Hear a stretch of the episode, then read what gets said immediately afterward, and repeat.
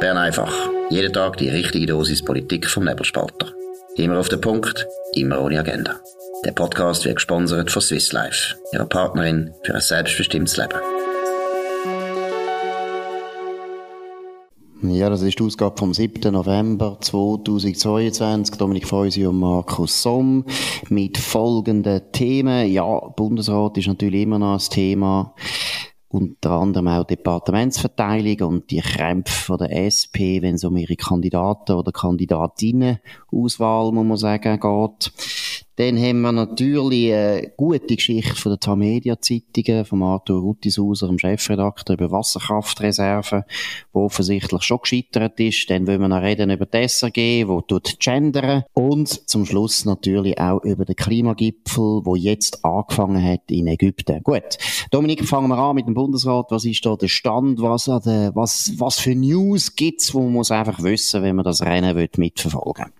Ja, übers Wochenende hat es erste Verzicht, weitere Verzicht gegeben. Ähm, äh, vor allem insbesondere von den beiden Damen, wo man so ein bisschen aus der Romandie gehört hat, ähm, äh, wo lanciert worden sind, und zwar von Deutschschweizer Männern, die vielleicht auch nochmal der Bundesrat werden. Darum haben die das Gefühl, okay, wenn es jetzt eine Romand, äh, eine weibliche Romand wäre, dann haben wir vielleicht irgendwann gleich noch eine Chance. Die beiden, Nuria Gorite und Rebecca Ruiz, haben abgesagt. Und dann ist wirklich Feuer im Dach bei der SP-Fraktion. Ich habe auch mit ein, zwei Leuten äh, telefoniert. Äh, das ist, glaube ich, noch nicht gegessen in der Fraktion. Also das, die, die, der Beschluss, dass man so zum Vornherein Männer sich gar nicht können der Kandidatur stellen ähm, Darauf deutet auch hin, dass der ähm, Daniel Josic, wo sich auch schon geäussert hat, dass ihm das nicht passt, dass er eingeladen hat zu einer Medienkonferenz vom Mond Dienstag. Und äh, noch etwas anderes deutet darauf hin, heute in der NZZ äh, sagt der SP-Co-Präsident Cedric Wermuth, das reine Frauenticket, das sei also nur ein Vorschlag, oder? Also, das ist am, beim Rücktritt am letzten Mittwoch ist noch ein Beschluss gewesen, letztlich ein Befehl und das Verbot für die Männer. Jetzt ist es ein Vorschlag, wo wir also parteiintern noch diskutieren. Gut, das wird jetzt wahrscheinlich ziemlich peinlich für die zwei jungen Co-Präsidenten, weil aus meiner Sicht wenn sie es da verlieren in der Fraktion, ist das eine grosse Niederlage, weil du hast völlig recht, sie haben am Mittwoch das eigentlich wirklich als Dogma hingestellt, dass das einfach klar ist, dass sie unbedingt Frauen wollen. Und so ist nichts anderes. Äh, also das ist das eine. Und das andere muss ich sagen, der Daniel Josic hat das auch noch Kutzpe. Also das ist ja wahrscheinlich die Pressekonferenz in eigener Sache. Oder vielleicht gut, vielleicht tut er jetzt verzichten, schon jetzt. Glaube ich zwar nicht. Ist nicht üblich in der Schweiz, dass man so offen man kann auch sagen, ehrlich oder sehr forsch die eigenen Ambitionen, Bundesrat zu werden, in den Vordergrund stellt. Das kennt man sonst nicht. Aber, ich muss jetzt gleich sagen, was immer man halten von Daniel Josic, ich finde es gut, dass die Diskussion jetzt erzwungen wird. Eben, du hast es gesagt, es gibt wahnsinnig viele Männer bei der SP, wo unter, hinter vorgehaltener Hand nachher sich beklagen und kritisieren und der Daniel Josic macht das nicht. Und eigentlich ist ja völlig klar, der Beschluss ist jenseits von Gut und Böse. Er ist taktisch total dumm. Er ist strategisch birrenweich, weil es führt dazu, dass eigentlich jeder linke Mann, der sich ein paar Gedanken macht, muss zum Schluss kommen. Also bei der SP mache ich nie mehr Karriere. Das Gleiche gilt ja jetzt mittlerweile auch für die Grüne Partei. GLP ist auch eine Partei, wo immer mehr zu den Frauen überrutscht. Und äh, jetzt kann man das gut finden, da habe ich nichts dagegen, aber für linke Männer heisst das eigentlich, sie werden politisch heimatlos. Ich weiss nicht, Dominik, wie das weitergeht. Vielleicht gibt es bald einfach eine linke Männerparteigründung oder wie tust du das prognostizieren? Ja, ich glaube, das müsste man sich überlegen, oder? Also wie, wie so ein Mann steht in der SP, das sagt Matthäa Meyer in einem Interview in der Sonntagszeitung. Ähm, sie sagt, ganz banal. Ich glaube nicht, dass eine Frauenquote die Auswahl relevant einschränkt. Also das heißt, Zitat Ende, das heißt, äh, für Matthäa Meyer sind Männer schlicht irrelevant äh, bei so Auswahlen wie Bundesratswahl. Und das, ja, dem ist eigentlich nicht viel hinzuzufügen. Wenn du Mann bist und in der SP bist, dann weißt du, was es geschlagen hat. Und es ist nicht, oder, das, das ist ja überhaupt kein Problem, dass sie zwei Frauen aufstellen aufs Ticket. Da würde niemand etwas sagen. Das Problem ist, dass sie zum Vornherein das ausschliessen. Letztlich der Mann ihrer Partei das verfassungsmäßig garantierte Grundrecht von der, von der passiven Wahl auf Bundesrat wegnehmen. Also jeder Schweizer Bürger kann sich jetzt nämlich bei der Bundeskanzlei melden, zum Bundesrat werden, außer der SP-Männer. Genau. Und was eben immer wirklich sehr, sehr schön ist bei diesen frömmlerischen Grundsätzen, sind nämlich frömmlerische Grundsätze. Mhm. Es sind immer Grundsätze, die man für alle anderen sieht, aber nicht für sich selber, oder? Was eben schön ist, und ich glaube, das ist wirklich auch der Grund, warum in der Fraktion ziemlich viele Leute richtig hässig sind, nämlich auch zum Beispiel auf den Cedric Wermuth. Wo der Cedric Wermuth im Aargau hat wollen Ständerat werden, hat es ihn überhaupt nicht interessiert, dass die Leute gesagt haben, Kopfendeckel, jetzt ist eine Frau Ständerätin gewesen, wir brauchen wieder eine Frau, weil der andere Sitz ist sowieso ein Mann, wir wollen unbedingt eine Frau und wir haben doch eigentlich auch eine Quote gehabt, wo sagt, irgendwie, wir wechseln ab und so weiter. Ich weiss nicht mehr genau, wie das im Aargau war. Auf jeden Fall hat sich der Cedric Wermuth dort ja sehr kaltschneuzig und pochend auf das Leistungsprinzip darüber hinweggesetzt.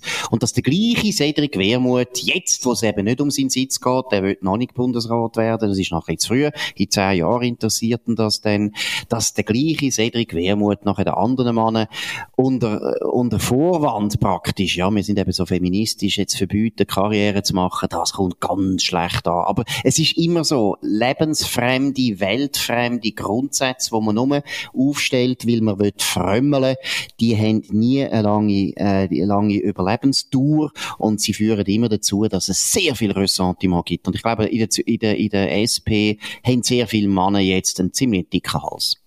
Ja, das äh, bin ich überzeugt und ich, also es ist mir auch heute Morgen noch ein Nationalrat auf der Straße begegnet, wo mir das bestätigt hat. Selbstverständlich off-record, oder? Also es ist wirklich offenbar so, dass man da auch noch sehr viel äh, Gesprächsbedarf sieht. Ähm, aber ich glaube nicht, dass am Schluss, weißt, ähm, dass man den, den, den, den Beschluss irgendwie wird, ähm, ja, wird ändern. Ähm, Nein. Zwar, weil, können äh, nicht das geht gar nicht, oder? Am Schluss tut man dann gleich, also die Partei, die Partei, die hat immer recht, oder? Früher gesungen im, in Ostdeutschland. Also man wird es dann einfach dazu belassen, dass man sagt, Mai, Mai, Mai, Wermut und äh, äh, Meier, das dürfen wir also nie, nie, nie mehr machen. Aber man wird selbstverständlich, wird man sagen, ja, vielleicht eben so ein bisschen verbrämt, es ist ja nur ein Vorschlag gewesen. In die Richtung geht es jetzt. Absolut. Aber ich glaube auch, sie können nicht mehr zurück. Sie können den Vorschlag jetzt nicht aufgeben, das ist klar. Gut, haben wir eine andere Geschichte noch wo wir auch erwähnt haben. Arthur Ruttishauser schreibt über die Wasserkraftreserve. Um was geht's da?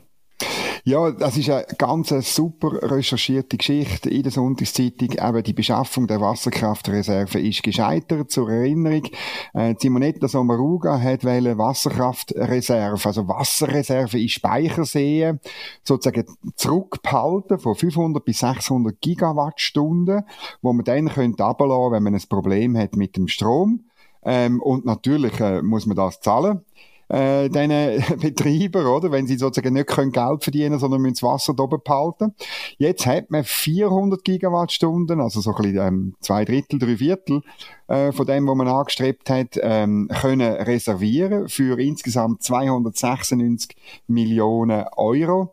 Und auffallend ist eben, dass, dass insbesondere die AXPO nicht dabei ist bei dieser Wasserkraftreserve und zwar, ähm, der Staxpo, zur Erinnerung, wo gerade einen Rettungsschirm für 4 Milliarden bekommen hat. Und zwar hat sie, und das ist interessant, 1400 bis 4000 Franken äh, pro Megawattstunde verlangt hat. Ähm, das ist äh, ungefähr das drei-, vierfache mehr als die, als die anderen. Und sie hat also ein riesiges Geschäft machen und trotz Rettungsschirm, das ist einfach schon ein bisschen eine grusige Geschichte.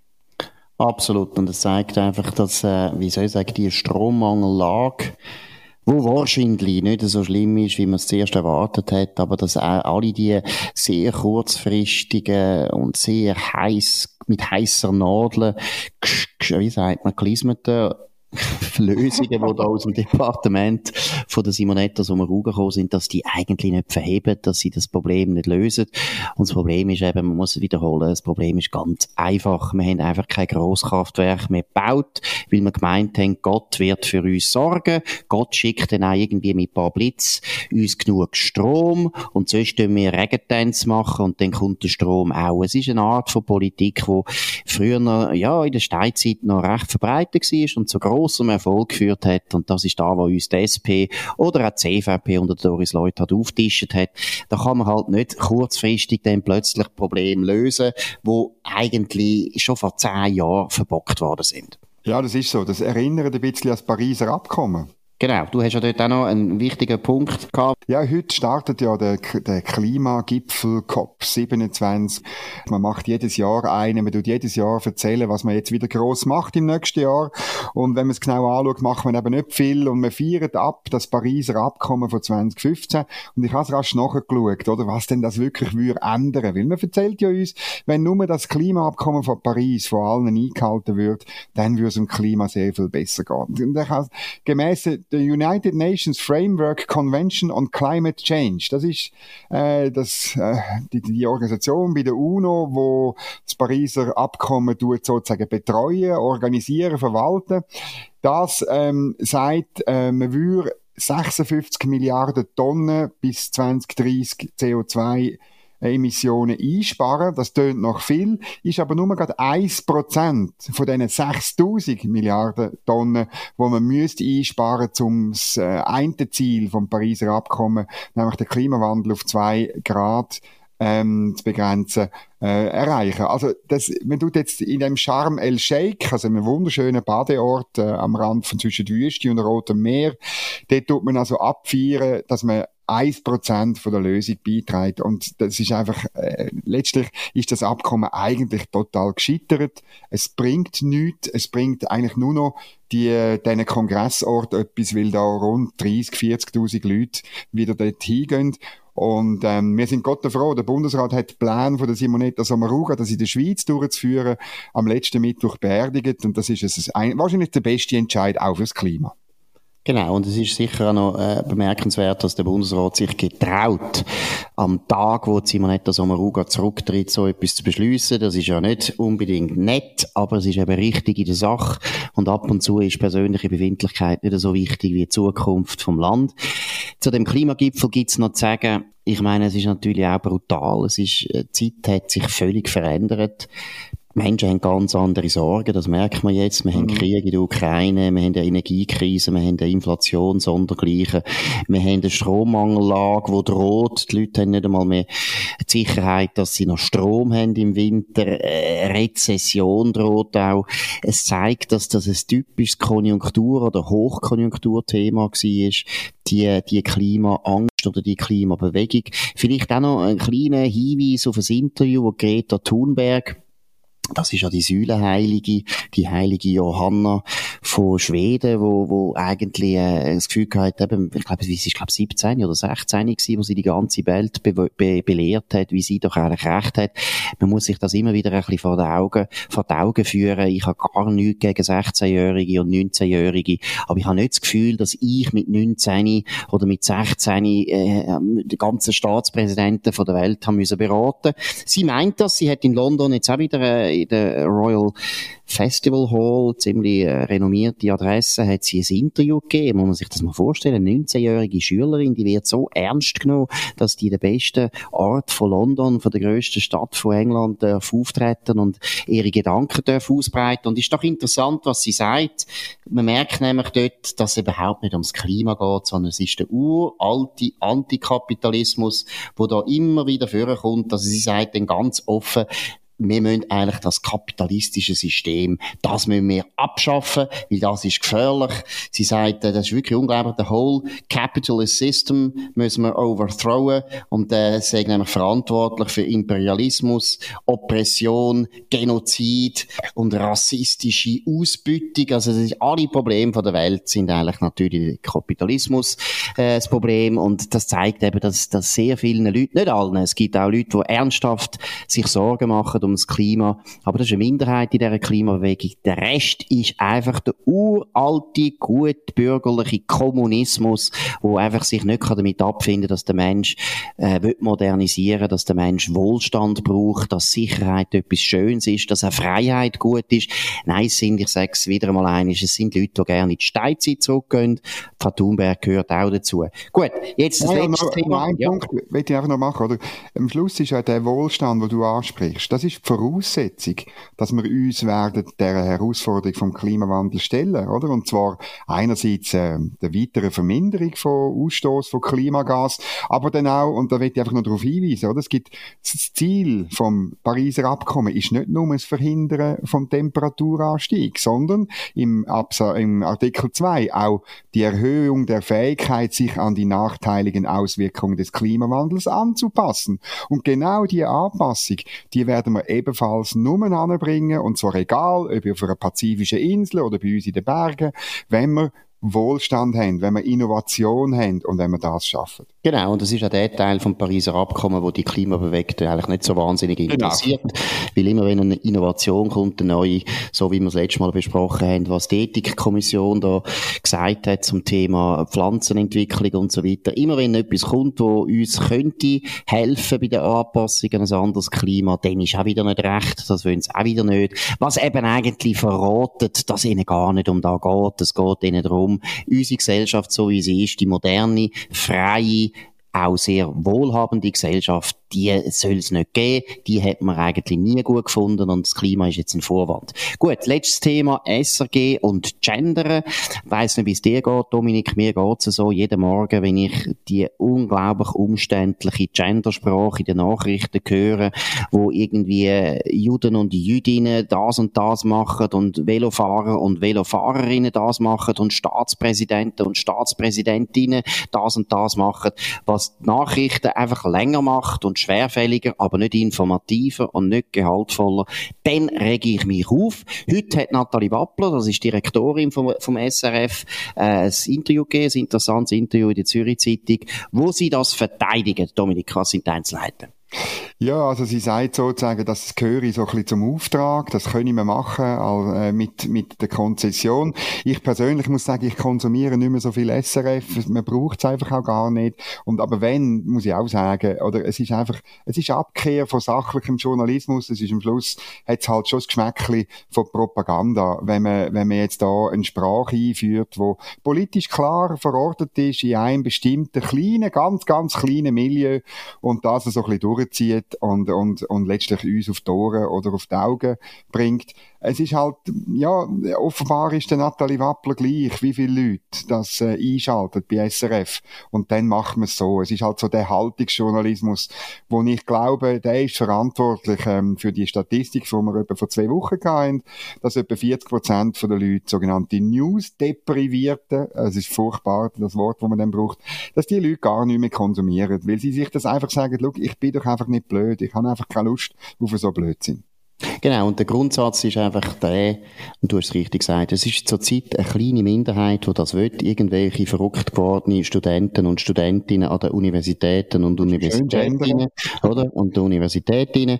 Und es ist eine ganz kleine Minderheit, und wir haben noch nie eine Volksabstimmung durchgeführt. Und ich sage überall, machen eine Abstimmung, machen eine Volksinitiative, und wenn wir zum Schluss kommen, eine Mehrheit vom Volk Konstanten will das gendern, dann ist okay, dann ist das auch deckt durch Konzession, dann kann Nathalie Wappler das sehr gern verordnen in ihrer SRG, dann haben wir zugestimmt. Aber zurzeit ist es so, dass eine kleine radikalisierte Minderheit am Rest von der Bevölkerung etwas aufdrängt, wo sie nie nie haben etwas können sagen dazu. Es ist wirklich genau das Gleiche, wie wenn zum Beispiel jetzt die Verwaltung einfach eine Kleinschreibung einführen und niemand hat darüber abgestimmt und kein, äh, kein Bürger hat überhaupt je etwas können dazu sagen. Es kommt einfach Kleinschreibung. Das geht äh, so nicht. Und SRG ist ein Staatsbetrieb, besser gesagt ein staatsnaher Betrieb. Das heißt, es ist nicht eine private Firma von der Nathalie Wappler, wo sie einfach persönlich kann sagen, ja, ich will das. Das könnten wir beim Nebelspalter jederzeit machen, das ist kein Problem. Nein, die SRG ist ist eine Institution, die von allen Schweizer und Schweizerinnen zahlt und zahlt wird. Von dem her gibt's keine gesetzliche, ich will sogar so weit gehen, ich glaube, es gibt auch gar keine gesetzliche Grundlage, dass sie solche Sachen machen dürfen. Ja, also eben die Konzession, also sie, sie kommt in dem Interview x-mal mit der Konzession. Und das Problem ist ja, erstens ist die geltende Konzession einfach verlängert worden, und zwar, weil man insbesondere bei SRF Angst hat, ähm, die Debatte für eine Erneuerung von der Konzession anzustoßen. Und zweitens ist sie so schwammig formuliert, oder? Also ich meine, wenn die Bürgerlichen, ähm, dass man eben heute alles kann machen, wenn die Bürgerlichen wirklich wirklich etwas bewegen beim Staatssender, ja, dann müssen sie in dieser Konzession klarer reinschreiben, was SRF äh, soll und was nicht. Das ist die alte Debatte, oder?